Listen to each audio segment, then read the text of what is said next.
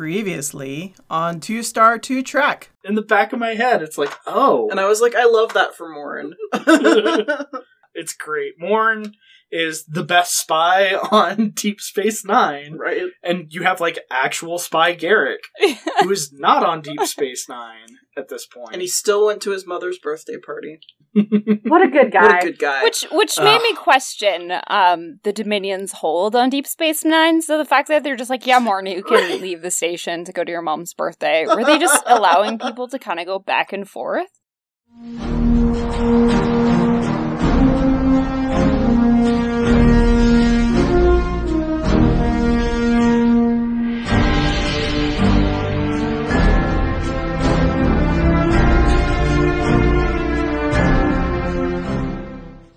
Greetings, friends and fellow Trekkies, or should I say, Pally. It's my favorite word from Vic Fontaine. He calls everybody Pally. It's so good. Uh, this is Two Star Two Trek, an in-depth look at Star Trek Two Parters. We are closing out Deep Space Nine, and it is bittersweet.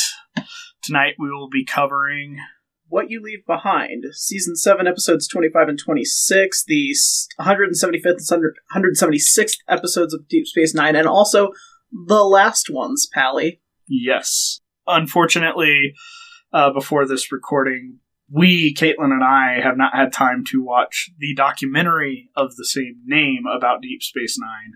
Our, our Deep Space Nine palate cleanser will be a documentary about Deep Space Nine. right.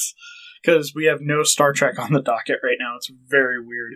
Uh, we are joined, of course, by three fabulous guests to help close us out on our time in the giant Olive Garden in the Delta Quadrant. Alpha Quadrant. Alpha Yep. Quadrant. You're Ah. thinking of that other show. We'll get there. Voyager is a is a floating Olive Garden. they have the hydroponics lab. It's a whole thing. That's true. We have Derek, Justin, and Katie joining us this evening. All three of you, thank you so much for joining us. Katie, how are you doing this evening? Oh, doing well, Ryan. You're right. It is very bittersweet. I am ecstatic, but but also on the verge of tears. So it's fun. Yeah, I cried like three times. Uh, Justin, how are you doing this evening? I I mean I feel like David Lynch after he had two cokes and a cookie. Just wow. Uh, it's it's so exciting. I've seen this. I I'm very connected to DS9. This is a Star Trek I've seen a bunch. This is an episode I've seen a bunch, and it just never fails to just completely destroy me. And this time, this time was absolutely no different. It's the best. We're doing our favorite, talking about Star Trek. Fantastic. And Derek, welcome back. I am eagerly awaiting to hear all of your hot Klingon takes since you are the Klingon master of these parts. How are you doing this evening, Derek? I'm doing good. I'm uh, I'm super bummed out that I'm never going to see Garak in Star Trek again, though. Oh, yeah. That's really uh, that's really got me down. So I'm glad to be with y'all, and we'll talk about this whole Deep Space Nine thing, as bittersweet as it is. Yeah, yeah. It's it's really good. I think it ends on a on a high note and it's actually really weird. Um Netflix, which is I mean, it's 2021. This is how we're all watching it. Uh Netflix actually has it listed as like an eight-parter. it's like part 1 of 2, part What? 3, part Yeah, it has it listed as an eight part. Eight part, eight That's track. wild. Yeah. Yeah. Oh man, that, that that's the next series. Obviously, is that you just talk about the last season of DS9. But yeah, I'd completely forgotten this. That it just like fully leans into serialization in the last like ten to twelve episodes. Yeah, it's insane and really, really good, and it, it definitely I think helps uh helps set the stage for the finale. But like at the same time, like I was thinking about this as we were watching it, specifically compared to like the finales of like Voyager and TNG, because it's so serialized. At this point, when you get to the end, it's just like you have all of these plot threads, and you just have like a checklist. And it's like okay we got to resolve this we got to resolve this we got to resolve this we got to resolve this. As opposed to like tng's ending where it's just like all right one last ride what do we want to do? And i think it's like just two different modes of storytelling. Well, and I think the thing with DS9 too is that you know the thing holding this, you know, I ninety five rest stop in the sky together is the fact that it it very quickly became integral to what turned into a war effort, right? I mean, even in seasons one and two, where we're like, uh, something's something's off about like this location in space. It's like strategically important. There's all these things kind of happening around it that are a big deal, and then of course in the war effort, it became an even bigger deal. And so you know that like as opposed to something like a TNG where there's, you know, these threads that get started and resolved and started and resolved. And, you know, you've got Q through the whole thing, but Q's kind of this amorphous, you know, there's not really an end goal with like what Q's bringing to Right. the table in, in the TNG of it all. And so with, with DS9, you know that there's this, this conflict that's brewing for the first several seasons and then it explodes and then you need the resolution. And it's very clear that, you know, the writers, I mean, then they had fully admit this. Um, the, the writers came in and said, We have a story that we want to tell. It has a beginning, a middle, and an end. It's highly satisfying as a result. And, you know, when you realize at the end, when this conflict that has, has held them together has passed, they're all going to move on to the next stages of their lives. And that's really cool to see. And it's, it feels good in a way that a lot of series finales I think have to manufacture some of that, but with DS9 it felt it felt very natural mostly. There are a couple things. I mean, we'll get to some of the stuff that's kind of clunky. yeah, it's absolutely, and it's you guys have nailed it. Like T, the TNG finale is very meditative and it's very kind of introspective, while the DS9 finale has to be this huge uh, denouement for all of this plot stuff that's been set up in the se- in the series before. But then also, this is why DS9 I think really pops for me and did back in the day. Is just like I'm getting brand new stories every week, and it's all building towards something huge. And this was the first time for me, like the fact that like it's not only showing a federation at wartime, but it's showing a federation at wartime that's getting its ass Mhm. kicked Mhm. constantly. Right. Like, they are always on the back foot the entirety of DS9, like basically until this final, like maybe maybe even the final half of the this the last season, like those Mhm. maybe like parts six through the finale. I guess I don't know, but it's like you're you're not only seeing this organization that you have one idea of throughout two shows. Now it's been completely retextualized. It's been p- prodded at. It's been poked at. It's been like reflected on. It's been deconstructed, and now its final bow is just like, well, okay, fight for your place in the galaxy. Like, why is your way the correct way, and why is your way the way that's going to save us all? It's just the best. And then also you get fire caves, I guess. Ugh. we'll get to the fire caves. Katie, what did you think?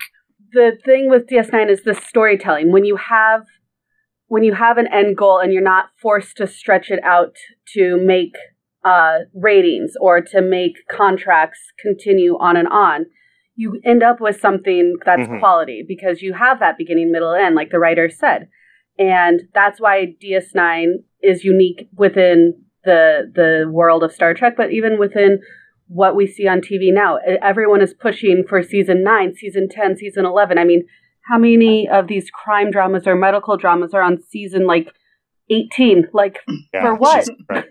for what? You're saying you're doing the same thing Right, over like- and over again. And yeah, there's character development Mhm. and yeah, there's fabricated drama, but it's not it's not authentic and it's not grabbing. And I say that as a person who has loved crime and medical dramas, but can also critically critique it and say it's it's not great TV. No, no offense to anyone who's a fan, but I recently found out that Grey's Anatomy is mm-hmm. still on That's the exactly air, what I was thinking and of. I watched. I watched that show 15 years ago in college. Like, it's just wild to me that that is still a thing, and it's like got maybe what one one of the original cast members, maybe I think two. there's three. Maybe There, two there's Richard Weber. I'd say too much. There's Richard Weber, Meredith, and um, what's her name? Oh crap, Miranda Bailey. Like that's it. Everyone else is Mm, okay. pieced. Right. I told you I'm a trash human who knows trash things, but also recognizes it's trash. Hey, I mean, we're skipping Riverdale to record this. thing. Oh. Like, My favorite trash fire. But but no, you you're absolutely right. And when you hit a certain level in shows like that, your characters are just are just Yeah. putty Mm-hmm. at that point, right? right. You're just you're just stretching them out, and you're you're making them malleable just for the sake of plot. And this one, it doesn't even it doesn't let anybody fall off to the wayside. Every single cast member gets a, rev- a resolution within their own dynamics and with their their own arcs and leaves them in a satisfying way to like maybe they can come back or maybe they could get picked up in EU stuff and which they did um, and it's just it's just the best series finale ever like I don't understand why anybody did a series finale after this they were just like we'll just we'll just stop TV shows Just stop TV shows. Oh man. So, Derek, not to put a finer point on this, did you watch this when it aired? I'm sure that. Well, I'm I- actually I can't say for sure whether I did or not. Um, it would have been right around the time where um, my daughter was born. I'm not certain that we would have caught it. Um, Mhm.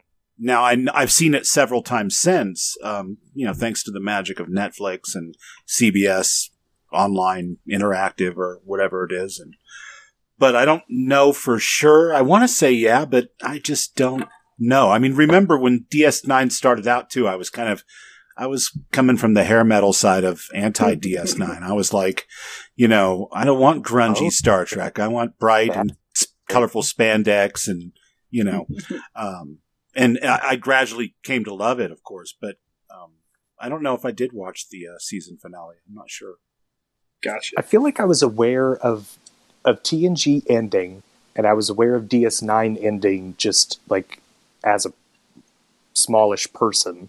'cause I would have been like, I would have been like nine or ten. But I definitely caught DS9 in syndication, and that's Right. that's what really kicked off my my overall obsession with Star Trek.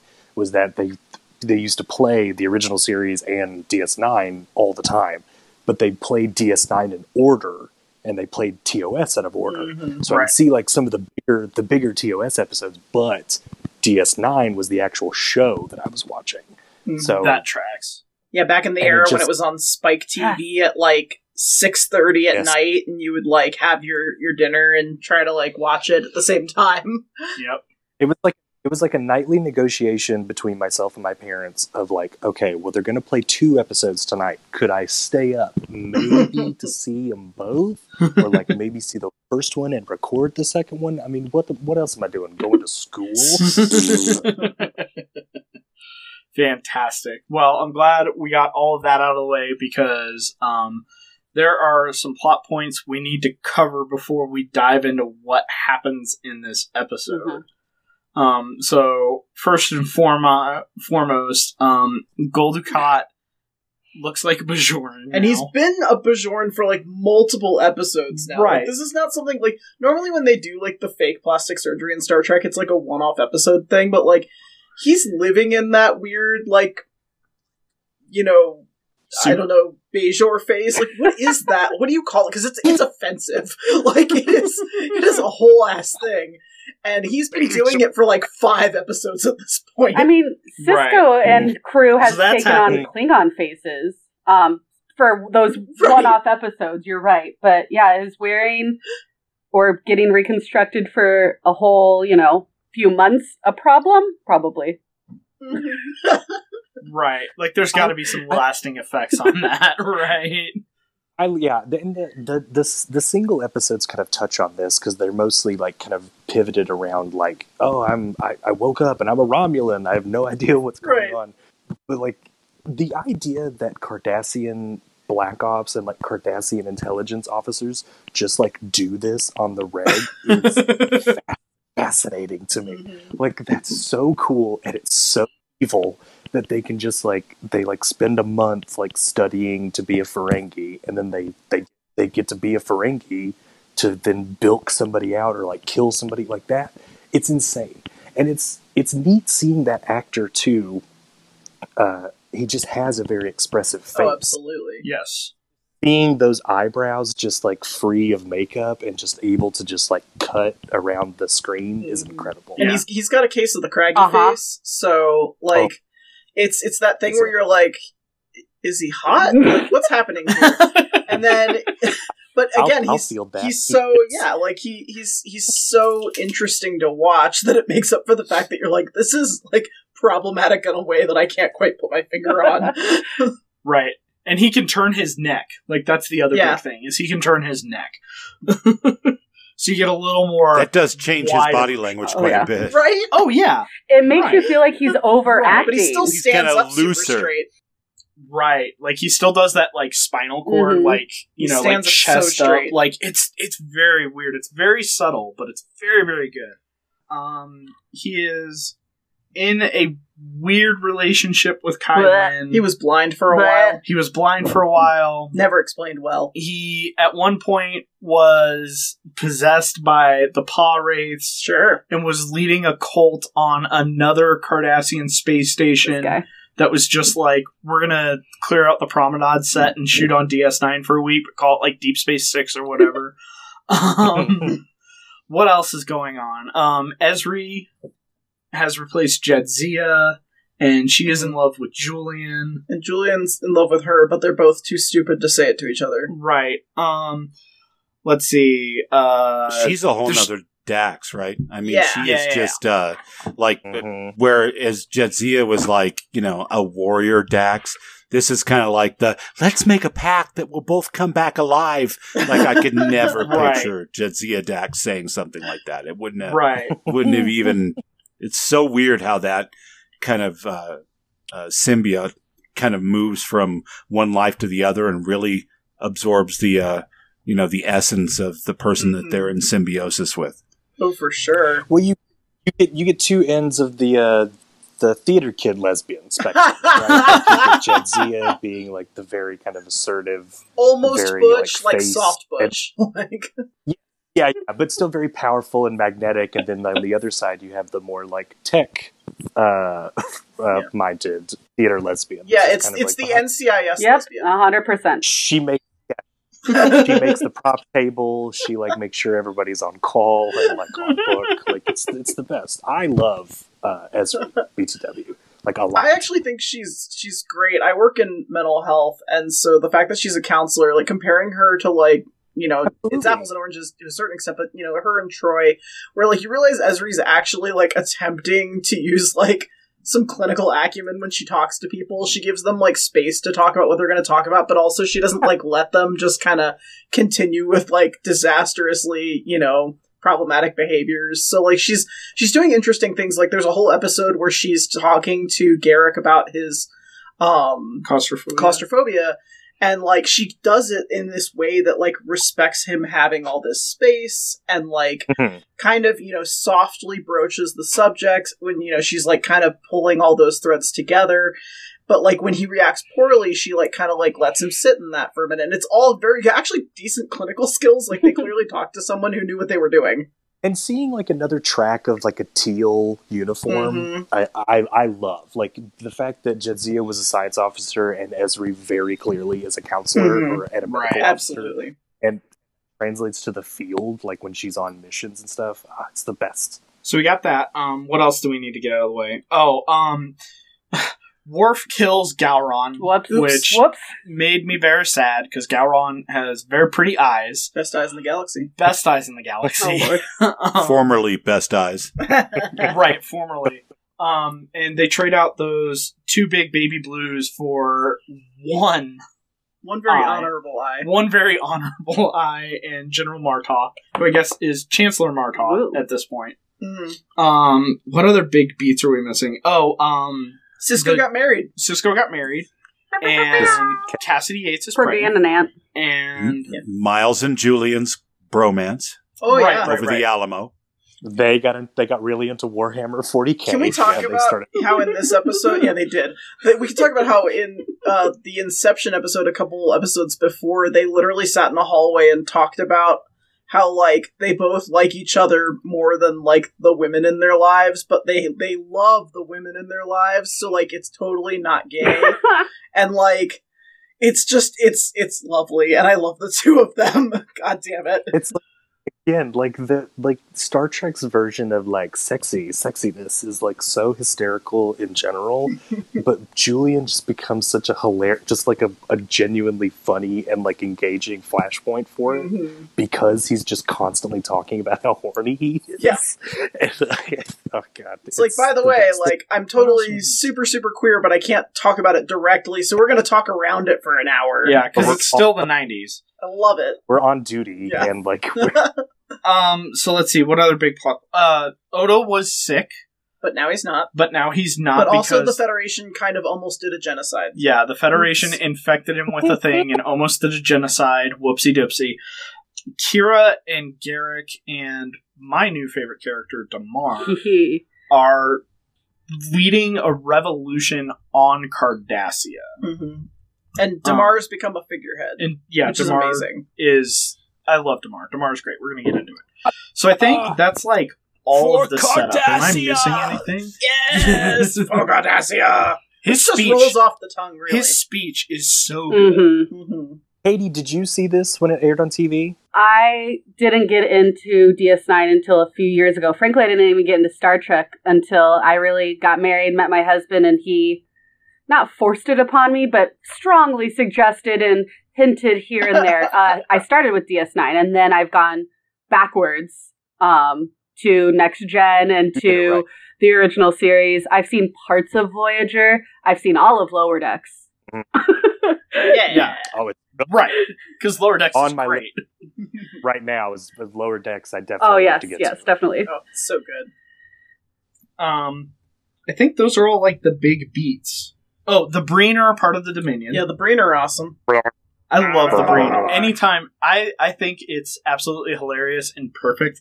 It's That- some R two D two bullshit. It's so funny. Absolutely, they never, ever, ever explain the language, and, and everyone can just like understand them. It makes no sense. I think they made like an uh, offhanded comment at one point when like I think Damara like couldn't understand the Breen guy and they were like, "Oh, you need to like get your universal translator adjusted." And he's like, "Well, I didn't know we were seeing the Breen today." and it's like, "Well, apparently that's something you can calibrate." And Yeah. so like that but then they never explain it again. There's never any subtitles. Like it just happens. There's a whole Yeah. there's a whole there's a whole mind to be veined of comedy where it's just like transporter chiefs and like operations officers going like fuck the Breen are gonna come on the ship we gotta do all this bullshit those frosty assholes we gotta like recalibrate the buffer like that's hysterical like, He's like a '90s modem. Like right. and the way the female shifter is uh you know so like oh you guys are so brave and i just i've grown accustomed to having you around but if you really feel like you have to go to the front lines and and, Yes. and then they're gone and oh I, that voice is just starting to give me a headache. You can just see you know the commentary on the r2d2 voice so which I, I felt the entire episode, by the way, because I can't stand robot voices, and it was just like, mm, yeah, They're amazing. I like that they don't subtitle it. I like that only Yes. like two characters. It's like Weyoun yeah. and Goo Tits Changelingly. So the thing about season seven of Deep Space Nine, as I was watching, especially these last handful of episodes, where like all of these characters are interacting, like it's not just like, oh, we're just gonna do a Weyoun episode, or we're just gonna do a whatever. All of these characters together, like, definitely belong in like some weird Fallout game. Mhm. Like Weyoun is a weird NPC, and the Breen is like Right. one of the guys like trying to raid your camp, and like it's just all of these weird freaking fall and also Vic Fontaine's there and he's definitely a Fallout character. oh yeah. oh oh for Million sure. Uh, the fact that the Dominion is just like basically just built on petty assholes is the best because they're all petty in their own specific way, and they even kind of touch on it within the episode, just like with their own weird little internal squabbles about how they're going to carve up, you know, the sector space once. And uh, Yeah, like just Wayne's like. I want Earth, and it's like, why? Reasons. yeah, I was just like, well, I mean, that's I, but seems cool. Like they got soup I And guess. root I don't beer. Know. Yeah, soup and root Yeah, I, I knew he was done for when he said he wanted Earth. It never ends well. Yeah. especially at this point because like uh, I tried to do an insane thing when after after I was on the episode, uh, the opening episode of DS9. I was like, well, well, screw it. I'll just watch it all again. so I try, I tried to do that, and I failed. I got to season three, and them like seeding the Dominion is so cool and like so eerie, and you're just like, oh Jesus, like the, the Dominion. We're hearing all about the Dominion now, and it's like, oh, they're they're getting all these, snapping up all these planets. They're making all these power, and now you see the Dominion, which are just like three assholes, just like in a room, Right. all arguing with one another Yeah. about like, or they haven't even won. Mhm. Like it's like seeing where it started from to now where they've been pinned to, like with the, the turns of the episode, is just so so satisfying. Mhm. It's it's so good. It makes all the pah-wraith stuff kind of feel junky in comparison because it doesn't have the same like oomph or drive Right. as the Yeah, Well- the, the power rate stuff is is kind of hard to manage. It feels like one of those things that should have only been like a half season arc, maybe a season ago, and Mhm. it just kind of never went away. Uh, because you see, like the Super Saiyan battle, what like you know, half a season before with, With, like, like, Jake, Jake. Right. and Kira, and it's like, well, yeah, that that feels like a, a relatively big thing for this like lower demon that's been like hidden in the depths of Bajor for years and years and years. But like then the whole idea with the Pah-wraith cult and Gul Dukat, who like in my opinion should have never come back after the death of his daughter, Mhm. but like it's a, a guest that stayed too long on the show, and it's really kind of weird in my opinion. But yeah, No, and it's like you definitely feel like they tracked the Dominion stuff way more than they tracked all the Bajor stuff because they even they abandoned that thing with the orbs. There's that whole there's the the whole subplot with like oh there's now like an apostate version of the the Bajoran culture that are worshiping the pah-wraiths and they just kind of like barely deal with that. So you definitely feel like like the writers' room knew where their bread was buttered narratively, so to speak, with this Dominion stuff. But it like it makes the fin- at least like the last like twenty to thirty minutes of this, eh, eh, saving all the character beats, which are really great. Plot wise, it just kind of feels like a little like oh well, we have to just end this, I guess. well, and Well, unfortunately, th- there's some pacing issues there too. I mean, absolutely, Oh, there's, like, yeah. really bad pacing issues. yeah. Um, they're on Cardassia still, and you have uh, you know um, the the beginning of the ritual to summon the paw or whatever, and get the fire started, and then you know within. 20 minutes of the time that they're in the cave, you know, here comes Benjamin. He's already been back to Deep Space Nine. They've already kind of wrapped it up with the just Yeah. thinking of you the way you are, the way you look tonight. And then he's like, I gotta go. You know, they suddenly realized, oh shit, we didn't wrap up this prophet thing. And and so he's back over there and he wa- he comes walking in and it's like is there a time loop or some Like kind of weird one- distortion field happening here some subspace thing we need to get data on i mean it was the weirdest pacing i've ever seen It's like they just cut to that one B shot of the captain's yacht just like going through space Hmm. and then suddenly just on Bajor again. It's like, well, that that doesn't that that doesn't make sense. Well, they feels, did mention the yacht though they said they found it Right. they found it in orbit and he was yes, gone they find They it in do. orbit. Yeah, it feels like something this this the whole thing with the pah-wraiths and the culmination of the Gul Dukat and the Kai Winn thing because like watching Kai Winn explode is pretty funny. Love that. Right. And like Love watching that for her. Ben Sisko push push you know Gul Dukat into the fire pits is also really funny and well deserved.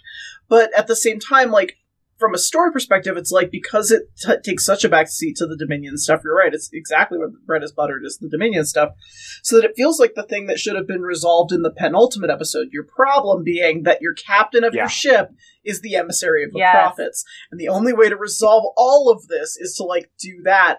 And like, part of me is like, the the daring fucking crazy thing to do would have been to have like the penultimate episode be like Ben Sisko goes in the fire pit with Gul Dukat and no one knows where he is for the final battle. Right. Like and then they do the thing that he's like both in the present and the past and here and yesterday and tomorrow and somehow, you know, deal with that like kind of right at the end because like you don't really need Sisko for that battle either. Like it's a lot of, you know, him and Admiral Ross and Martok kind of having a drink afterwards, but like you don't need that. Well, there's that and like the weird like we're in the middle of a giant battle. Let's get on a Zoom call. yeah, there's several like- too many Zoom calls where like Martok needs to turn on his microphone. It's a whole thing. There is a really badass moment with Sisko. I I genuinely like seeing Sisko in command of a ship. Just oh sure. you don't don't really get to see all that much uh, during. Uh, it, you get touches on it throughout DS9, but like seeing him like command a ship in battle with like all of his bridge crew around him is pretty cool. And you also get like Nog says that he lost a brain ship, and like while consoles are exploding behind Ben Sisko, he's just like, "There'll be plenty more." Like like that's badass. Like give me more of that. But yes, absolutely. The the narrative especially being so front loaded with the Dominion stuff and like the revolt of Cardassia and like the the the, the turn of Cardassian forces, which is also still a genuinely amazing twist Right. that somehow always gets me every single time. I, I, like I, I I've seen this episode probably conservatively like twelve times. But every single time that happens in like the, the main battle, I'm It just it stirs like, oh. something deep in your soul. It's like hell yeah. well, and it's it's it's that bit that they talk about where it's like, oh, we don't need like resistance cells anymore. This is no longer a resistance. This is a revolution. And like Yes. it just it you feel it in your gut. Like I, you know, starting off with emissary and everything because this is the thing for me is this is my first time watching Not to Deep. Space 9 Mhm. all the way through. And because of that, like I went in with certain preconceptions of like, oh, Cardassia is the enemy. They're going to be the enemy all the way to the end. And then you get like, Mhm. you know, Damar, really cool character. I think like out of everybody in DS9, you know, main cast notwithstanding, I think my two favorite characters are like Eddington and Damar. And like Damar is great. He's awesome. He fills that role. He fills that He has shoes. a whole whole ass arc for being like a tertiary character. Right. Right. And it's just really, really cool to see, you know, not only do we get these like lovely finale moments with, you know, the main cast and crew, but we also get like all of this stuff tied off with all the other secondary cast members as well. And I mean, like the other thing that we missed in like our big recap of everything that's happened before this episode, the episode prior to this, um, there is a new Grand Nagus of Ringanar, It's Rom. and it's Rom, and It's, it's, so good. Freaking awesome. And like that should have been like it should have been. Oh, there's a new Grand Nagus of the Ferenginar, and there's shit going on in the fire caves. Like Yeah. that should have been the penultimate episode. But yeah, like it's just really cool to see Damar get like that full treatment and like you feel it. Like Justin, you're totally right. Like every time you're like, oh man, how are they going to breach? You know, the fleet. How are they going to get down to Cardassia? And then all of a sudden it's like, oh, Cardassia, they've joined us. Mm-hmm. And like it's powerful. you as a viewer being on the ground the entire time that it's happening is so powerful and it being such a direct inverse of Bajor Right. and it mm-hmm. being you having both Kira, Damar, and uh, Garak on the ground, like talking through what's going on and talking through their own experiences and like like the fact that like you start out an emissary.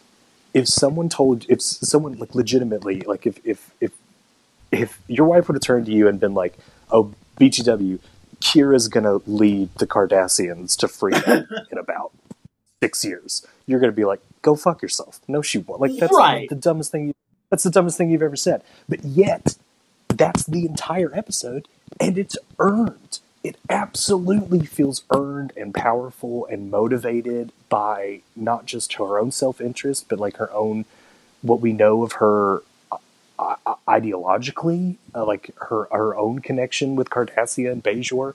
We also know that Garak is fighting for something more than just himself now it's just beautiful like it's such a it's such a brilliant upend of everything that you think DS9 is up until that point, but it doesn't feel like they're just doing it to do it. Yeah. Like it feels they got there specifically for these moments and they feel like earned. Now, Derek, I know you've said before that you really love Garak's arc Mm. in all of this. Oh man, yeah. So why what what draws you to that as far as, you know, like these these final moments with Garak on Cardassia itself? Well, you know, I think Garak puts it best near the end of the episode when he says, you know, I, I wanted to go home. I, I even thought about living in this house. And now, you know, um, this house is about to be destroyed. You know, he, he's kind of come full circle and the, the Cardassia that he's found isn't even remotely, um, you know, the one that he left. And yet, you know, this kind of duplicitous, you know, uh, tailor, uh, who's got his fingers and everything and his ears and everything. Um, you know, he kind of picks up the sword or the saber there, um, right near the end of the episode when Damar falls and, you know, kind of leads the rallying cry. You can actually see the soldiers responding to him with a little bit of a startle and, and, uh, you know, he says for Cardassia, it does the same kind of battle cry and they go rushing in. Um, but I, I gotta tell you, my favorite, um, Garak moment in this episode and probably in the last season, to be honest with you guys, is right before they're getting ready to go in the door. Uh, and he just starts laughing. Uh, and, you know, what is so funny? And he's like, what's not funny? Are you serious? I mean, all of this just to get here and the door's locked and everybody else just looks at each other and they're, you know, and they all start kind of chuckling and laughing. And then, you know, of course the doors fly open and, and these idiots were going to execute somebody right outside the door of the base. Right. The Jem'Hadar. Oh, you gotta love these guys. They got a lot of heart, but like virtually no brains, you know. They're the most improved despots of the galaxy. No, they get the no, gold you- star for trying. That's for damn sure. But that was so, so classic Garak, right? You know, that, that classic, like he just starts chuckling and then it kind of becomes this rolling laughter. And of course, Kira joins in, uh, and it, it, it just becomes this kind of infectious thing. And I, I thought that was so perfect because it was like the dark and light, right? His, his despair of being home and having, you know, his, his world kind of destroyed around him and also seeing the kind of the cosmic joke that was wrapped up in their revolution. it's just so it's like we we talked about this a little bit on emissary It's just like how these little human moments that all of these alien races and like all of these people have with one another amidst these grand like cosmic games or like these these like huge like intergalactic political movements but it's just it's just so it's so beautiful to me that Star Trek still can kind of just like deliver stuff like that but because like again if anyone would have told you at the beginning of this show mm-hmm. that Ki- Kira Nerys, famed Bajoran militant, would be not only fighting alongside Cardassians, but like laughing amongst Cardassians. Mm-hmm. and, Yeah. Right. like, Card- counting Cardassians as, as like genuine allies and like and and compatriots within like their own. Like I'm like, this is. Has anyone ever cried on your show yet? I don't feel like they have. Uh, yes. I, I genuinely feel like I'm about to do that. No, again. it's okay. It's all right. It's happened before. It'll happen again. just talking about it. It's so it's so grounded, but yet still so like operatic and like very like kind of broadly. I mean, because like if you really want to break it down, a lot of Star Trek is like just archetypes, Mhm, like right. honestly. Right. But the way that they've positioned them and moved them together with their own dynamics and their own progressions throughout a season of television is just beautiful. Well, and you even take a character like Garak, who is is unlike. I can't think of another character like Mhm. Garak in in television.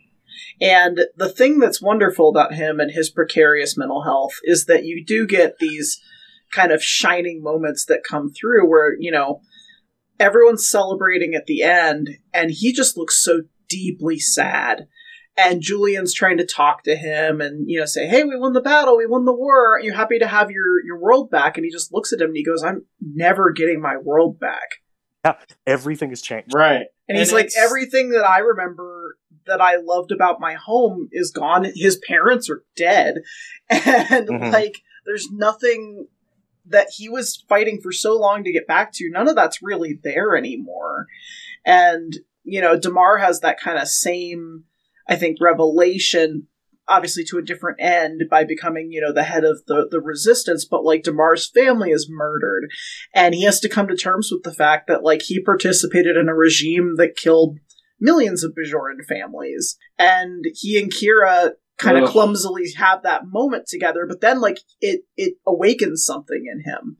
And it brings him to a higher purpose Right. and not just in kind of like a you know batman man pain kind of way like it really it really makes him stop and have pause to think about what he's going to be to his people and Mhm. the fact that you've got these characters that at the beginning of the series are these unrepentant nazi assholes and they are something completely different by the end is just fascinating to me Yeah, And it feels organic. It, it, it feels earned.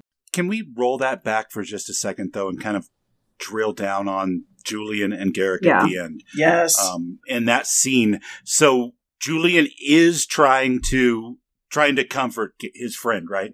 And and Garak's inconsolable. You know, Yeah. he he's never going to get his world back. But there's a point where Julian kind of almost gives up trying to console him and says, "Well, you know, we'll see each other again." And uh, Garak says, "I'd like to think so, but we live in dangerous times." But you can see right before that, the sides of his lips kind of curl up a little bit, and he starts Mhm. to grin, and you can see where his again his precarious mental health or his unique Mhm. way of looking at the universe um, kicks back in and yeah all of this stuff has happened um, but he still got to kind of get the last word in with with julian yeah and he does it in his his you know in the style of Garak. He doesn't do it. He doesn't you know exit stage left as this somber broken man. He exits as Garak, having gone through this arc, and it was really kind of for me that was those little tiny things were the the high points of of Deep Space Nine as compared to you know the other earlier Star Treks because you have this kind of um, multi-dimensional depth of these characters that you just didn't see a lot before then. So I was really I was really appreciative of that final moment between Garak and Julian. Yeah. Well, and it, you kind of forget, like, throughout this, you know, 10, 9, however many Netflix decides episode arc, right? You kind of forget that the, the normal day to day happenings of DS9 have kind of been pushed to the back burner. You forget that, you know, like, oh, it's Tuesday. We're reading, we're leading a revolution on Cardassia. I should be having lunch with my friend Julian. Like, you kind of forget those moments because it's it's wartime you know that's that's just the nature of war and to have you know that one interaction between Julian and Garak at the end I think is very important because throughout the start of the episode they're so focused on like Julian's relationship with Ezri and Julian's relationship with Miles and things like that. And you know part of me of course would love to see you know resolution for everything but the other part of me is like all right they've got like an hour and a half. Like some something's got to get missed. And i think like they pretty much hit it all. You know we were speaking about earlier you know we all kind of agree that you know the pah-wraith stuff is kind of like eh there's pacing issues there. It's a little weird. It feels like an afterthought. It feels tacked on. But like beyond that but you also can't not have all the emissary shit at the end of your emissary Star Trek. I, I Like, no, it's so yeah, conflicting. but at the same time, do we have to have like that kind of um, I don't know, that mystical? Don't worry, let's not call it a happy ending, but it probably will be Right. a happy ending. I, I I felt like that kind of like robbed that whole emissary storyline for me. Um, it robbed it of kind of its power at the very end there. Um, I don't know. Well, Maybe I- I'm I maybe I'm it- looking at that incorrectly, but I do love just to one more time touch on you. It, I love Star Wars. I love hard science fiction. I love uh, you know all kinds of stories where you have these heroes that are you know larger than life and doing heroic things. And in Deep Space Nine, one of my favorite characters is uh, tailor, who likes to have lunch with his friend Julian yeah, and maybe dabbled in a little secret agent stuff at one point, but you know, he's a tailor.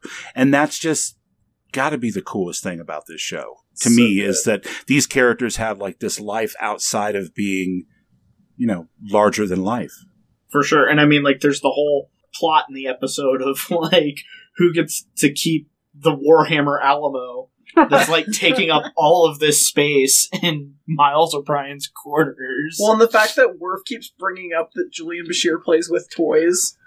Right. Mm. and and the whole thing with Thermopylae at the end and the, the Yeah. Spartans and she Oh, she yeah. goes right along As- with it even though really come on you guys there's nothing healthy about No. his No. just substituting you know the Alamo and his friendship with Miles and you know throwing the Spartans and Thermopylae on his new girlfriend it's I mean it's cool to go along with that and and she's a good sport but um she's not wrong when she says can we uh, maybe just like book you an appointment for your annihilation uh, fixation. I genuinely love her being like, "Yeah, you need to talk to someone about You need help." because that's that's dark."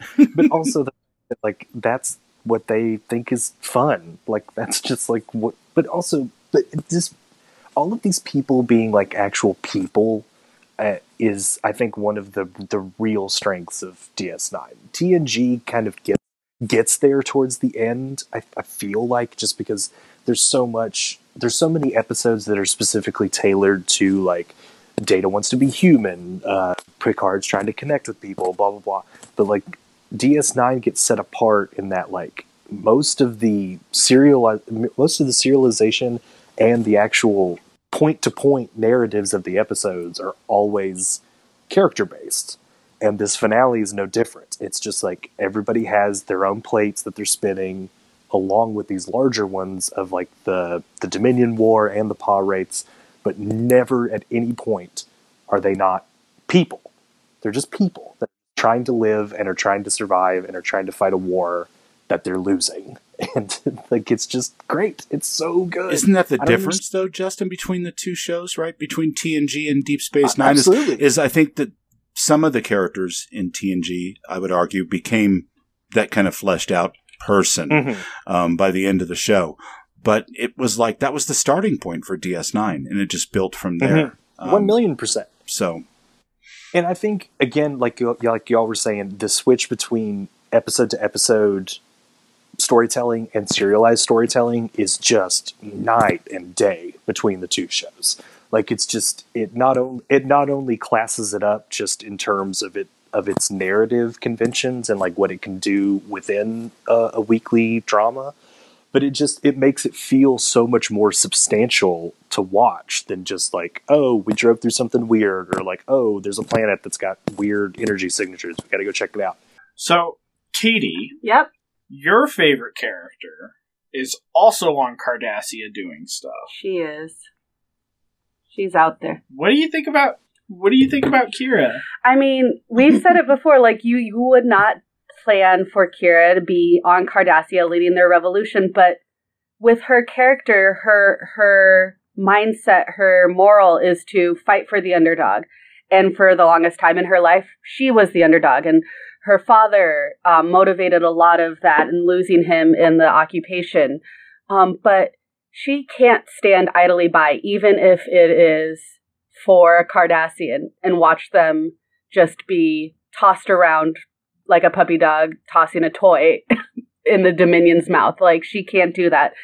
And she becomes the leader of this resistance cell for the Cardassians. And aside next to Damar, that was just that's wild because we watched her try to work with Damar when the Cardassians took back uh, Terok Nor and just how much she hated him and how much he grew, but then she grew with him and just leading this this revolution. And I think Damar derives power from her not just knowledge, but from her attitude. I know that Garak does. Uh, he and uh, Kira are better friends, I think, than they'd care to admit. She she cares for him, and especially after the Jem'Hadar come into their house and Mila dies.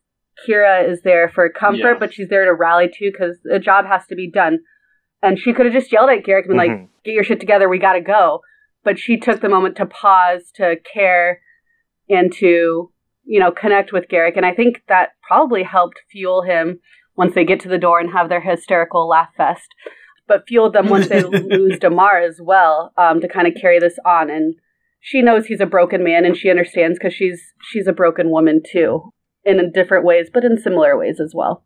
I think she looks really, really good So in hot, the Starfleet so hot. too. In that in that Starfleet uniform with the hair and the earring, good lord, woman.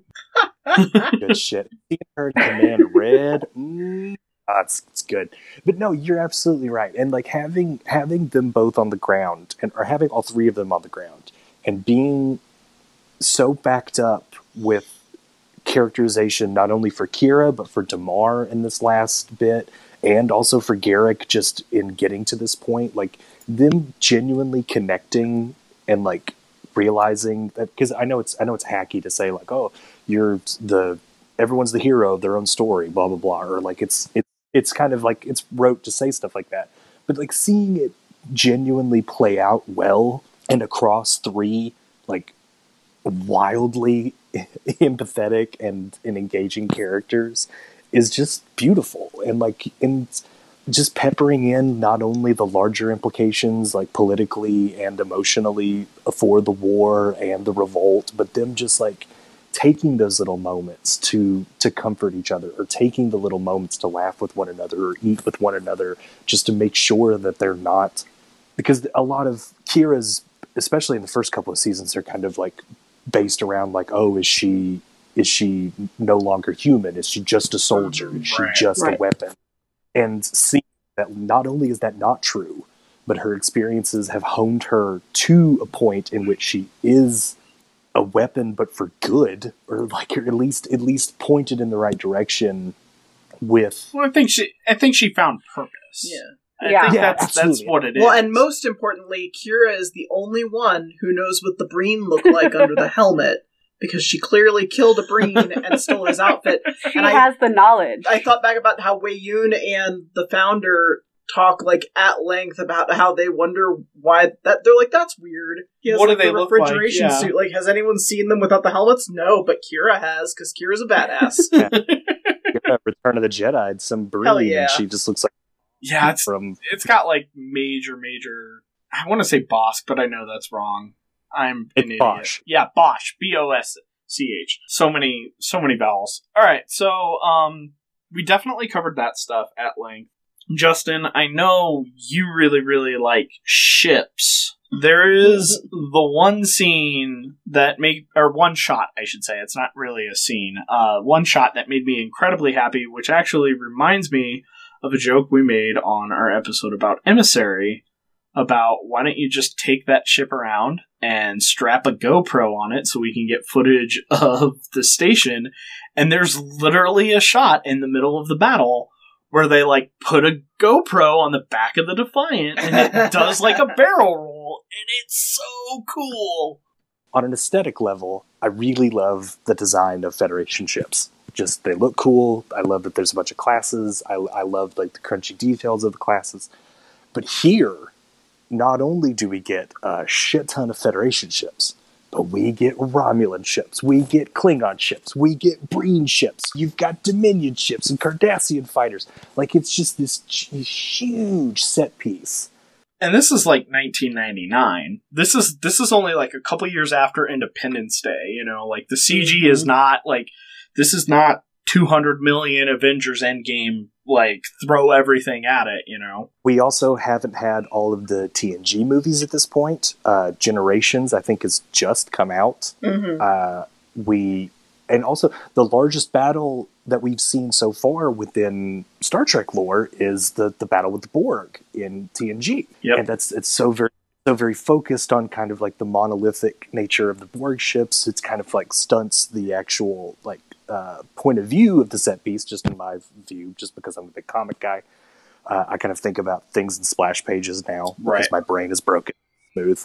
Um, but it's just like it's just so badass. You're just seeing so much on the screen itself that not only is it just like exploding the scope of what you can think of Star Trek action, but it's like it's showing the genuine promise of like joint alien efforts, right? Like it's they call it the Federation, Klingon, and Romulan fleet. It's the first time mortal enemies across the galaxies have banded together against uh, a common enemy, and it it just looks fucking cool. Like genuinely really cool seeing all these ships just kind of bashing against each other um, in space. Well, and for comparison, other movies that came out the same year that this episode aired, just for you know where the technology was at, you know, you've got the Phantom Menace, Wild Wild West, uh, the Matrix, Oh, And- well, uh, The World Is Not Enough.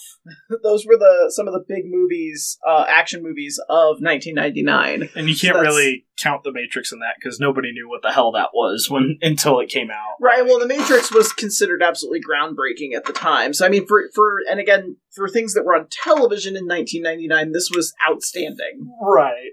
seeing like this is what everything has come down to like this is this is the this is the point that we've that from the very beginning of especially this season but especially the the most explicitly the back half of ds9 everything has been building to we have to we have to stop the dominion. We have to. If we don't we die. Like that's the that's the white walkers before the white walkers. And it's just it's just cool. It's genuinely cool. And especially seeing it as a kid and into into like my teenage years and into adulthood i'm just like this is crazy they can do this on tv like, Right. it's just it's so it's so mind melting to like 12 year old justin that it still is mind melting now to 32 year old justin I was just gonna say I can't talk about like necessarily ship design or even the the technology within it, but the the colors. I love the Jem'Hadar ships. They're beautiful. And then when you throw it into battle alongside the blue lights in in the uh, Federation ships and the Klingons coming in and the Romulan, like it's it's pretty. everything so clearly tracked and like the fact that because like you you talked earlier about like kind of cgi gobbledygook but there's like there there's some times where like big expensive movies like that just look like noise like, Like, the can't- Transformer movies, they're they're literally noise. You cannot track a single thing that's happening on screen. Like you can't you can't track the action you can't track the characters at all. But because the federation ships look so cool and because they've they've defined all of these color palettes of each faction you can tell every single thing that's happening on in the span of the the set piece itself and just within the stakes of like the battle when it's going on you know what ships are assigned to like which factions like you know that the Jem'Hadar have these like suicide raiders that kind of look like the Cylon ships from uh, Mexico. Like, yeah, it's just it's just so they cool. they spent It's- so much time developing the iconography and even developing further what had already been brought to pass in in earlier iterations of Trek and really just you know weaponizing it for your feelings but also the spatial geography of like an action sequence is like really playing out Mhm. incredibly well especially again especially for television even now So Oh yes, and my dumb I think design thing that I noticed, Hmm. and this is just me being stupid because I noticed these things. Uh, the UI of the maps in the uh, Dominion headquarters on Cardassia has all of the little icons. So it's like all of the Federation ships are deltas, all uh-huh. of the Klingon ships are the Klingons. like it's just stupid that like That- there's like some graphic designer. well and as a as a viewer you know what that all Yeah, that helps right, us. and you can e- immediately Yeah. translate it. And it, and it didn't take it didn't take like twenty minutes out of an episode for Jeffrey Combs to like turn to the board and go like, "Well, here you see that we have like that." behind but no, you're absolutely, and it's just like it's especially watching it now, and I know that like it breaks my heart that we're never ever going to get a remaster of DS9 ever. Like it, it genuinely does bum me out that we'll never get that. Eh, That's I've that said, I've seen some cool stuff where people are like using AI to do it, and using AI to do it's cheaper than paying humans to do it. So maybe there's that thing that that showed from from uh, Bada Bing Bada Boom where it's it's the the shot of them all walking down the promenade and somebody remastered it and it of course looks beautiful because it's the the hottest Star Trek cast ever assembled but watching it now I'm so appreciative of the miniature work and like the maquettes and like Mhm. all of the models that they've built of these ships I know it's probably at this point pretty like kind of juiced up by CGI and computers at this point, but just like knowing that still at this point the show was using model work and was like really going in on like practical physical sets. I got a Also, cool someone had to- Someone had to make that entire Alamo diorama. like that didn't. li- It was- it was one of their kids' school that with their projects. Yeah. yeah, it was somebody's like some second PA's school project or something Mhm. like that. I love that. let's let's not forget too that from the very beginning of Star Trek, the the idea of identifying ships by silhouette, um, as in World War II, uh, World War One, uh, that was something that was like I think it was a, really a part of Star Trek and the ship. So that also helps you track those things. Uh, just going back to that point you guys were making earlier, Is that why each ship is its own are- silhouette. Probably. Like Breen ships have such a cool silhouette. Like they're weird. They're not symmetrical in design at Right. all. It's so weird. You, you should Yeah, be able to look across the battlefield and instantly identify a Breen Yes. player for sure. Right. And like I mean that's something that translates. I know um Derek, I know you and I are like both big gamers. Like that's something that translates to design these days too. Um, you know, everybody is talking about like, you know, in, in Overwatch, you want to make sure each character has their own silhouette, so you can look across the map and be like, "That's who this is. That's who this is." And like, this is like the genesis of that, which Yeah. is really cool to see that people were that smart.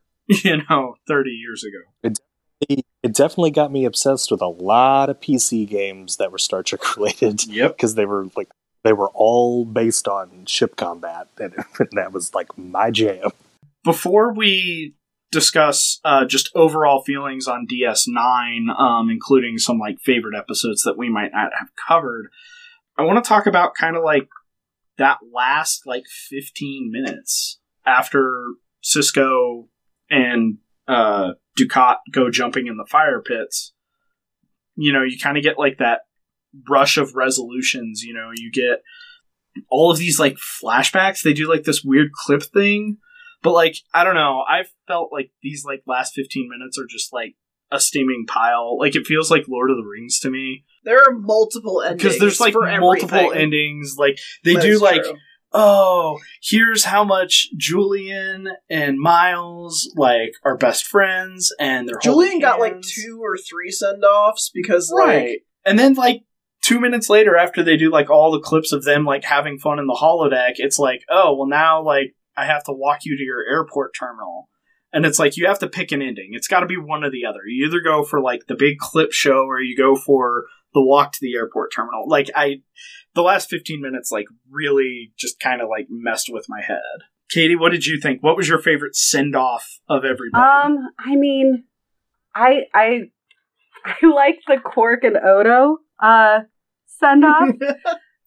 um so lovely. where Odo just tries to sneak out with Kira, um, but Quark, being his nosy Ferengi self, has to notice it. And I mean, I get flashbacks to the episode where Quark and Odo are stranded on a mountain and they hate love each other. And they get that too, that you don't get a sappy goodbye like you would classically, kind of how you have the Julian and Miles are playing in the holosuite flashbacks. You you don't have that. You have Odo saying, what do you want, Quark? And Quark's like, I just want you to have mutual respect. And he says, fuck you, and gets on his ship. Um, but you get Quark acknowledging that that's his love language. That's that's how they, they love each other. Um, and Kira kind of gets that, but she also is like, y'all are y'all are messed. Whatever. Boys are stupid. That's the actual moment that really makes it charming to me. Is that the fact that Odo doesn't give because of course he doesn't. He wouldn't. But in him leaving, Quark's like, "Yeah, that fucking guy loves me. Like, there's no way. There's no way that dude doesn't love me because he thinks about me all. He's my the best friend. And Quark. Derek, what was your favorite send off? I think um, I, I, I gotta say that one actually, and not only that, but the wrap up there with uh, Kira and Odo, you know, on the planet of the founders, with him in his tuxedo. But there's that one part where she says, you know, he's like, I can't remember what he says, but something about, you know, basically tell everybody, and and she says, even Quark, yes, even Quark, you know, and it's like. So you get that kind of uh, book ending of that love language thing, where she realizes that both of them actually do have that relationship, and it's not just something that was in her head there on the uh, on the airport tarmac before they took off for for the you know for the Delta Quadrant or whatever. I it, it, just real briefly, I think that was probably my favorite one out of all of them. I I really felt like Julian uh, and um, O'Brien was really awkward. um, it just seemed like there was they were pushing that a little hard, Yeah. and I'm not sure why. I, I thought you know Julian and Ezri was was really funny because the whole Thermopylae thing. Mm-hmm. Um, and I really didn't like at all the Sisko timey wimey, spacey wacy, you know, uh, Right. don't worry. I know that I just sacrificed myself and fulfilled my role as the emissary, but I will be back. I promise. And it's just like, oh, come on. Did you have to really like take out your own legs, you know, underneath it? But that's just how I felt about, I, I felt like, um, you know, they kind of, they softened the blow of that one a- maybe a little I too agree. much for my Mhm. taste, but Mm-hmm. Caitlin, what was your favorite send off? you know, I really enjoyed uh, the the end of the the Odo sequence where they're on uh, Goo Rock and they they do the tuxedo and but the the moment that really st- stuck out for me is when Kira says, "Oh wow, it looks so different." And he's like, "Yeah, everyone's dying," and then he goes in and he's healing them and kind of fulfilling his destiny. He's kind of the other one with the big destiny with a capital D, right? Right. because he's this this lost son of the the the changelings and he actually brings about their redemption and their chance at starting over and being a peaceful people uh, such as they are a peaceful goo blob but and then also you know like derek was saying you know the thing with sisko and the emissary stuff you want it to hit harder than it does. They really pull that punch just at the last second, and you're like, well, I mean, it's okay if he ascends to a higher plane. Like they've been teasing this for seven seasons. Mm-hmm. Right. And right. it's supposed to be sad and it's supposed to be emotionally just draining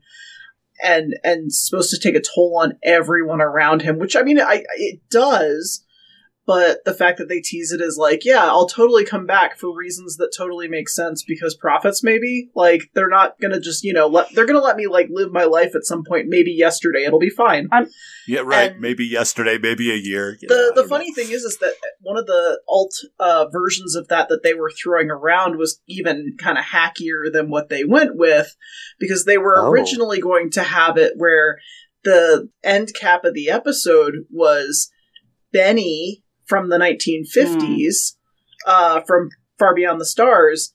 He is now Hmm. an old man on the Paramount lot with his, you know, pilot script No. for Deep Space Nine No. And he calls Fuck cut. that. and then yeah, like Oh. then then the series ends. So like it could have been way hackier than what they ultimately went with, where they don't actually show him returning, which I think is the Kinda if you're glad gonna they if you're didn't gonna do quote that, have yeah. him come back, like that's the bolder move. Right. Yeah. Yeah. I think the the him being Benny and And I'm- they, I'm they, living like, in LA at it and in those uh yeah. those episodes earlier in that that season where he's like you know doing the the orb of the emissary or whatever and he like dreams that he's maybe he's dreaming that he's benny again and so like that there would have been setup for it but i just think it would have been like the goofiest fucking send It would have off been the worst. Jeff Johns Star Trek Right. ending, where it's just it's all about stories and centrism. Justin. What about you? What was your favorite send off? Oh, I I love the clip show thing. I think I think it's great, but I'm also I'm also a, an emotional hack, so I completely understand that, that why it's i get frustrating. it My favorite send off is the the scene between Kira and Lieutenant Null Mm. in the in the uh, Ah, office. that's very good that was really well done. Yeah. I really, really like that. Like, not only it's because it's very definitive in ending, right? Mhm. Like, it's it's very it's very definitively kind of setting these people up either for for uh, inclusion in other shows or like maybe the EU books, which they kind of started to do with with Julian and and Ezri and Kira. But I just I love the fact that they're acknowledging that the station is still operational. It still needs a commander. It still needs a staff, and there's still work to do. And there's that we we've talked a lot about like how really a lot of these actors kind of bring a lot of really neat texture to the characters that they're playing, and like just with physical business and stuff, and like the the scene between Nog like and Kira, just dialogue wise, is very neat and clean, and it, it sets everybody up. But just that little moment where Kira realizes that the baseball Yes! is still on this. I cried. I bawled. Yeah. I will Yep. straight up admit it. Can confirm. Only that, but you know, it's so it's so charged. Not only just with what we know of Sisko and what we know of Sisko's influence on the station itself, but it's just so perfect for Kira to not only just because her her whole existence is kind of tied up in totems and and and rituals and like all sorts of like dogma and this is her just finally like like y'all said just becoming her own person She's stepping And up it's to the mound. Mm-hmm. and it's because Right. she it's because she served with Sisko and it's because she served with Miles and it's because she served with it's just ugh, I love it so much you guys It's I love it so much I'm literally trying to will tears back into my face right now I can't, can't do it it's just I love it so much and it's so simple. It's just she just she just picks it up. She just picks it up. She just looks at it. She throws it a little bit and she just gets back to work. It's just so it's so emblematic of who Kira is was and now is. It's it's just a perfect place to leave her. Well, and also from a writing standpoint, you know, the the baseball in the past has been the symbol of Sisko will be back. So, like, Mhm. I, it, again, it makes me wish like they hadn't literally made Avery Brooks say, "I'll be back," because they didn't need because to they didn't need to. They do didn't that. need to, right? and all of that Bajor stuff is so it's like you genuinely do think or it, it get you get the sense that you're just like well shit how are we gonna look we we've got all this stuff about Bajor and we haven't touched any of it and they're just like well just like put him in a white room I guess and like and and it's just like it's so it's frustrating because everything else is so fully realized and so baked that it definitely calls attention to the fact that that was not fully baked and I uh, I don't know if I want to bring this up or not. I'm going to do it. So, Caitlin, when you and I first met, you made me sit down and watch another show by Ron D. Moore called Battlestar Galactica. That is true. Yes. And Battlestar Galactica and Deep Space Nine, aside from sharing like Ron D. Moore is kind of like this uh, guiding hand and things like that, I think they both have a lot to say about not only science fiction and the nature of war, but also how religion plays into that. hmm one million And yeah. like with the prophets, with you know the Cylons, with Also, the both shows have a lot to say about fatherhood. right? And Oh yeah, a lot of just dead dads. Yeah. across these shows. A lot of dads. the end of DS9 just kind of reminded me a lot of like I think Ron D. Moore knows what he wants to say about war, but he's not sure what he wants to say about religion. Because, you know, the the Pah-wraith stuff just completely falls flat. You know, it's just like, okay, It's you like he knows your there destiny. should be a cultural base to what's happening, and that Right. like religion is a powerful and dangerous, and to him at least, very scary thing. right. And it's like, okay, like you, you fulfilled your destiny, check, done. Now what? Mm-hmm. Whereas, like, he knows the ending of war is you have to come back home. How do you come back home? What does that look like? But, like, because religion doesn't have an amorphous, like, end point, it doesn't have a goal. Mm-hmm. I think he has he has problems ending that. You know, you, Well, you bring you- it up with got, Sisko, you know, you got the final 5 You've got like Starbuck disappears and then Starbuck comes back. right, Well, what was the meaning of that? Uh, yeah, yeah, it's def it's definitely flimsy, and it's like you you get the sense that he's definitely slapping at something interesting, and it's it's definitely it's it's interesting texture and world building for sure, but it just it would have been so much stronger if it was just hung to something else a little bit more tangible just within the actual scope of this final episode. Right. And it's at one point it has to stop becoming text and has stop becoming subtext and become text.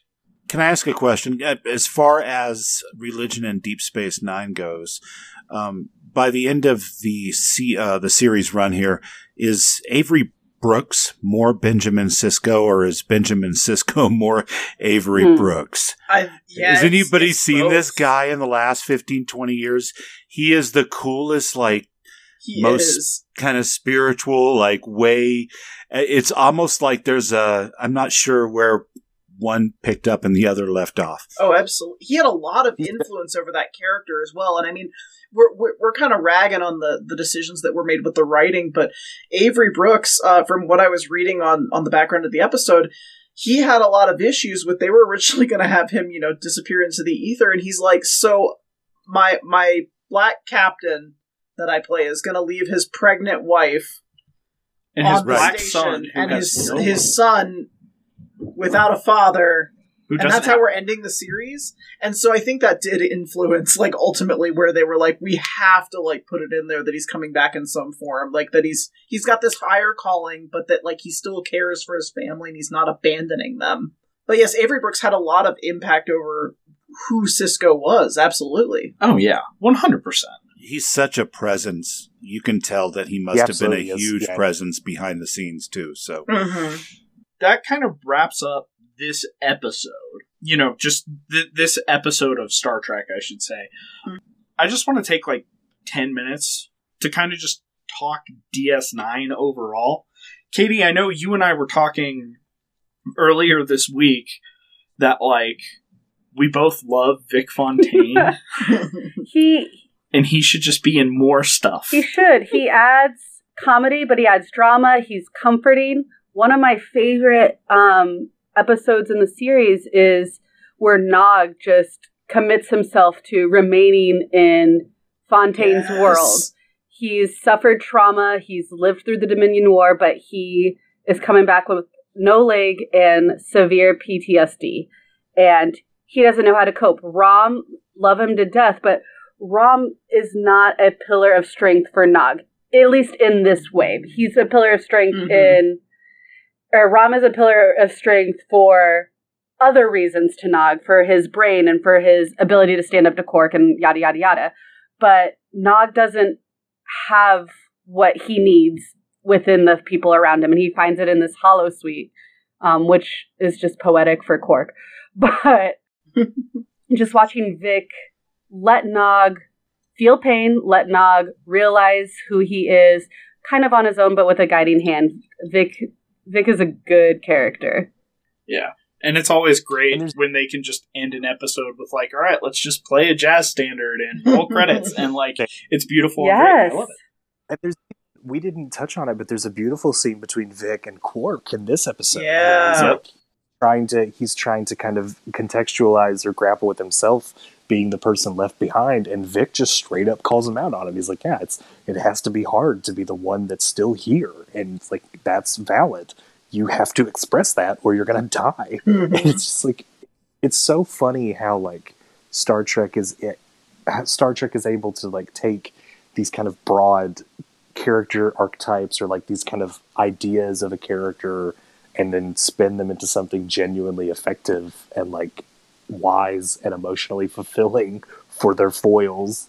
Yeah, Yeah. definitely. Caitlin, what are some things from DS9 that just like stand out to you outside of, you know, this last episode? Well, I think we talked about it a little bit, but like I really enjoy the fact that there this is an ensemble show where there's multiple people at like a high level of exposure throughout the series, but with that even in mind, there's a huge cast of tertiary characters that still have full arcs and things they're going through and things you care about. And when they show up, it's awesome.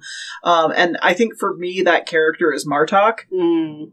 because you know he shows up you know you first encounter him as the changeling replacement and he's an asshole and he's this just complete jerk and then you find out that like the real martok is not only alive he's actually a really good dude and he is able to communicate with Worf in a way that very few diehard Klingons are. Um, Mhm. and, and again, accepting him to, into his house and the whole stuff with Jadzia and what that means to marry into a Klingon family. He shepherds that really nicely. Um, and then him showing through the Dominion War his ability to lead Klingons in a way that is honorable beyond the word honorable, Mhm. and actually showing it with his actions over and over and over again, and being what you know. You see it especially in his interactions with Worf, where in the aftermath of like Jadzia's death, like he's the one who gets through to him with, you know, just simply sparring with him and like sparring to the point of like almost murdering each other, right? But like he's like, Klingons. hey, hey, wanna go to Sto-vo-kor? And he's like, yeah, fuck yeah, let's do it. And that's exactly what he needed in that moment when everyone else failed. Yeah. And the fact that like you've got this, you know, in in any other Star Trek show would be like a brutish, you know, egotistical Klingon. Like he's actually like a good dude, and good for Martok for being a good dude. Like I like that. And Yeah. he interacts with Worf's son Alexander when they're on that ship, and there's a scene where it's just mm-hmm. Alexander and Martok, and Martok's just trying to be like Papa Worf to him, like he's trying to be his grandfather and get the kid to be a good soldier, but also understand his value and that it's okay if he's not the best soldier in the Klingon army, that they need others. Like who and he he doesn't infantilize Alexander no, either. he's not like, oh, you're a baby, you were raised by human. Like he recognizes this is a Klingon, and he may not be a, a Mhm. warrior like I think of slapping my chest and killing, you know, anything in my path. But he recognizes his value, and and that's why Martok is so great. Well, and he's not caught up in Worf's insecurities about it No. either, because the thing in the, the episode you're talking about, Worf is caught up in, oh, they're making fun of him, they're treating him like the jester, like he's the fool, and he doesn't even know he's the fool. And and Martok really has to kind of bring him back down to earth and be like, you're freaking out about this, but like this kid has to make mistakes. Right. And it's it's like it's just such a normal parent moment where you're like, oh yeah, like he's got to screw up or else he's never gonna learn. Right. Derek, what about you? Anything DS9 just in general? Yeah. Um, there's an episode uh, in, earlier in the season. I think it's season five.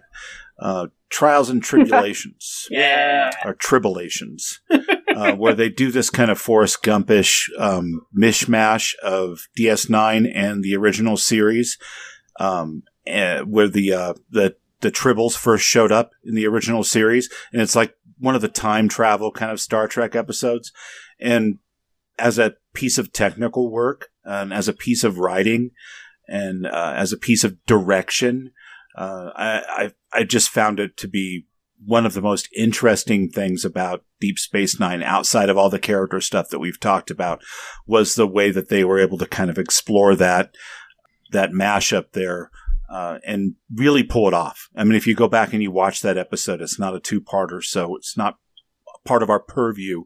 But if you go back and you watch that episode, you'll really be amazed at how good it looks, considering you know 97, 98 when it was shot, uh, 96 maybe. So Yeah. And you you can't see the seams. Mm-mm. it's it's fantastic. I love that episode. Yeah, it's very, very good. Justin, uh, anything about Deep Space Nine that you are going to miss? At least until you watch it again. Yeah, until yeah, I, I get like closer to Christmas and go like, I should just watch DS9 again. No, y- you guys have all really nailed it, and and like with Caitlin was saying, like it being such an ensemble show, and it being so completely focused on always being an ensemble show, I feel like definitely sets it apart from the normal Star Treks or kind of like the the the thing that the idea of a Star Trek that you have. But even just beyond that, the fact that it it gives you a larger point of view into the institutions of Star Trek. Like it's not only it's um, it's examining the Federation in a way that you'd never seen. It's giving you looks of other factions and like other planets beyond the Federation's uh, viewpoint. And not only that, but it's like saying it's giving you genuine, like complex storytelling within what you know and feel as Star Trek. And it's they're not always the good guys. Like th- you're just trying to live in space and like that's the thing that always struck me about Deep Space 9 is that it was more than just a Star Trek show. It was always just about people within Star Trek. I think the thing I'm gonna miss the most, the thing that like I absolutely loved anytime it came up, and like the ultimate like Christmas present ever would just be like an audiobook of Avery Bo- Brooks just talking about baseball. like I could listen to that man just wax philosophical about baseball forever.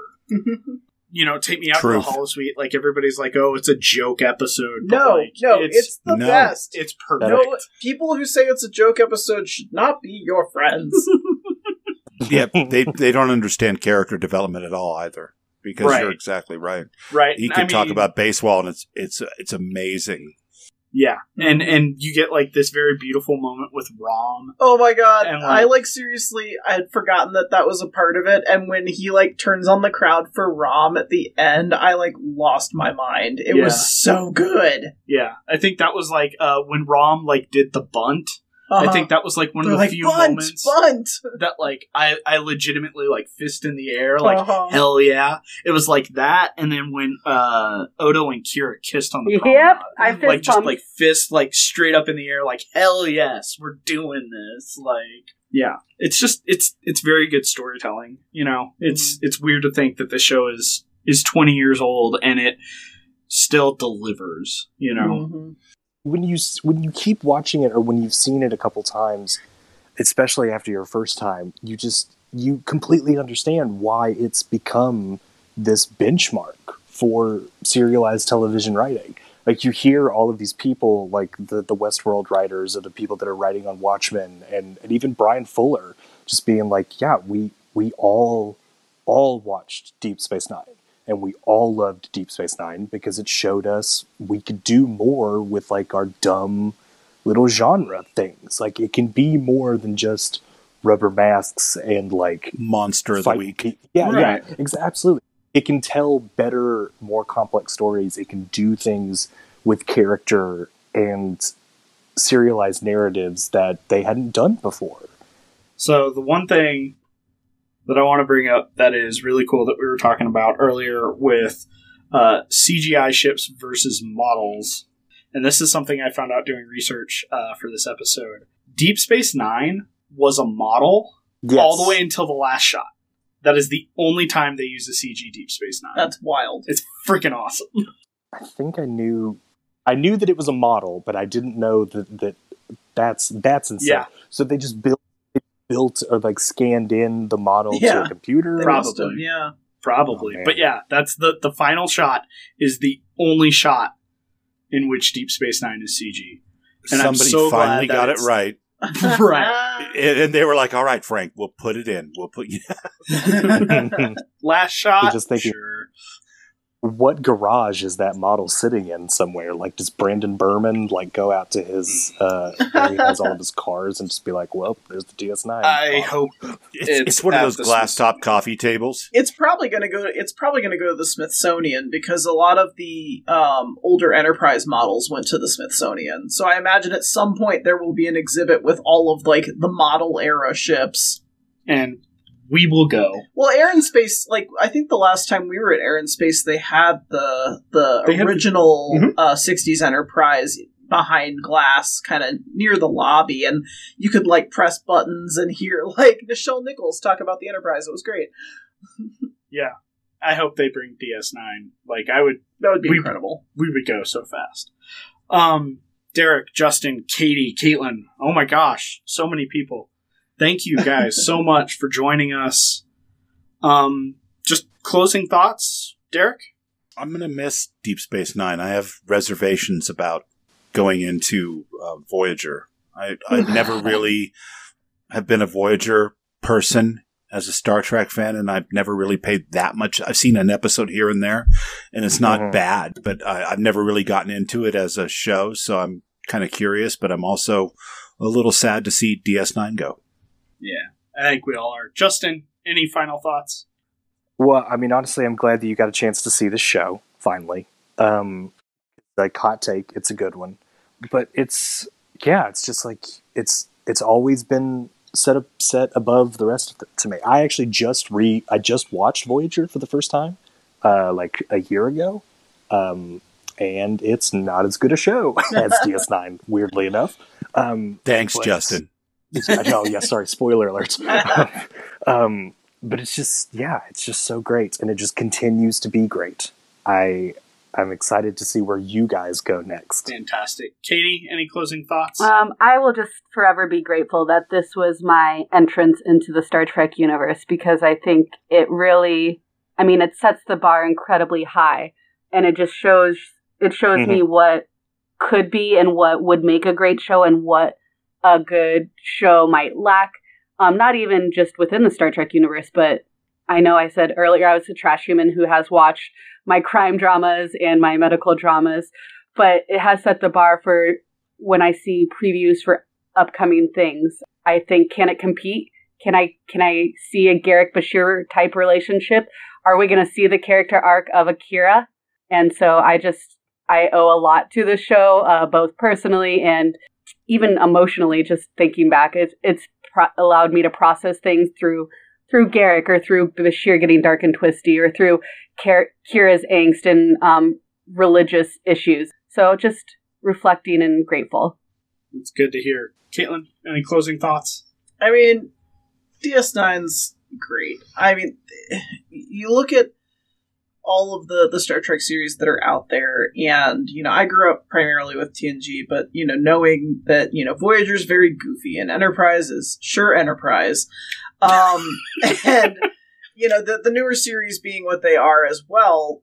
DS9 was was something special, and it was something that pushed the boundaries of television at the time. And I think again, we've all you know said here, it, it holds up, which is just wild. And the fact that for for seven seasons of a show, you're deep in season seven, and it's not falling apart the way you think it would Right. for a show that you know seven seasons in. Normally, shows you know like that peak around season five and you get diminishing returns every season thereafter, right? And and DS9 just doesn't do that. It, it's just all rise. And the fact, you know, the, the ensemble nature of it, the fact that they've got multiple layers of things going on, multiple uh, conflicts that, you know, are kind of always there that they can play with, but don't fall into these, you know, stereotypes or archetypes to the point where it's just so rote. Um, you know, there's dimensionality to everything they did on that show, or at least they try to do. Um, there's some there's some belly flops in there. Um, I still maintain that Odo should have belly flopped back into the Great Link, but anyway, that would have been a hell of a way to end it. It's it's it's it's just something special, and you watch it again, and you're like, well, well, damn, let's just start it over. Right. It's it's that good. Well, thank you all so much for joining us. Um, we will be back next week with a brand new episode exploring the far off reaches of the Delta Quadrant. Because we're jumping into Voyager. We got a fancy new captain. She kicks ass. Don't worry The about it. Are back. It's Oh, weird. Yeah, the Maquis are back. That's weird. Um, yeah, Voyager's weird, but we're going to explore all of that in the coming weeks. As always, you can follow us on Twitter and Instagram at 2star2trek.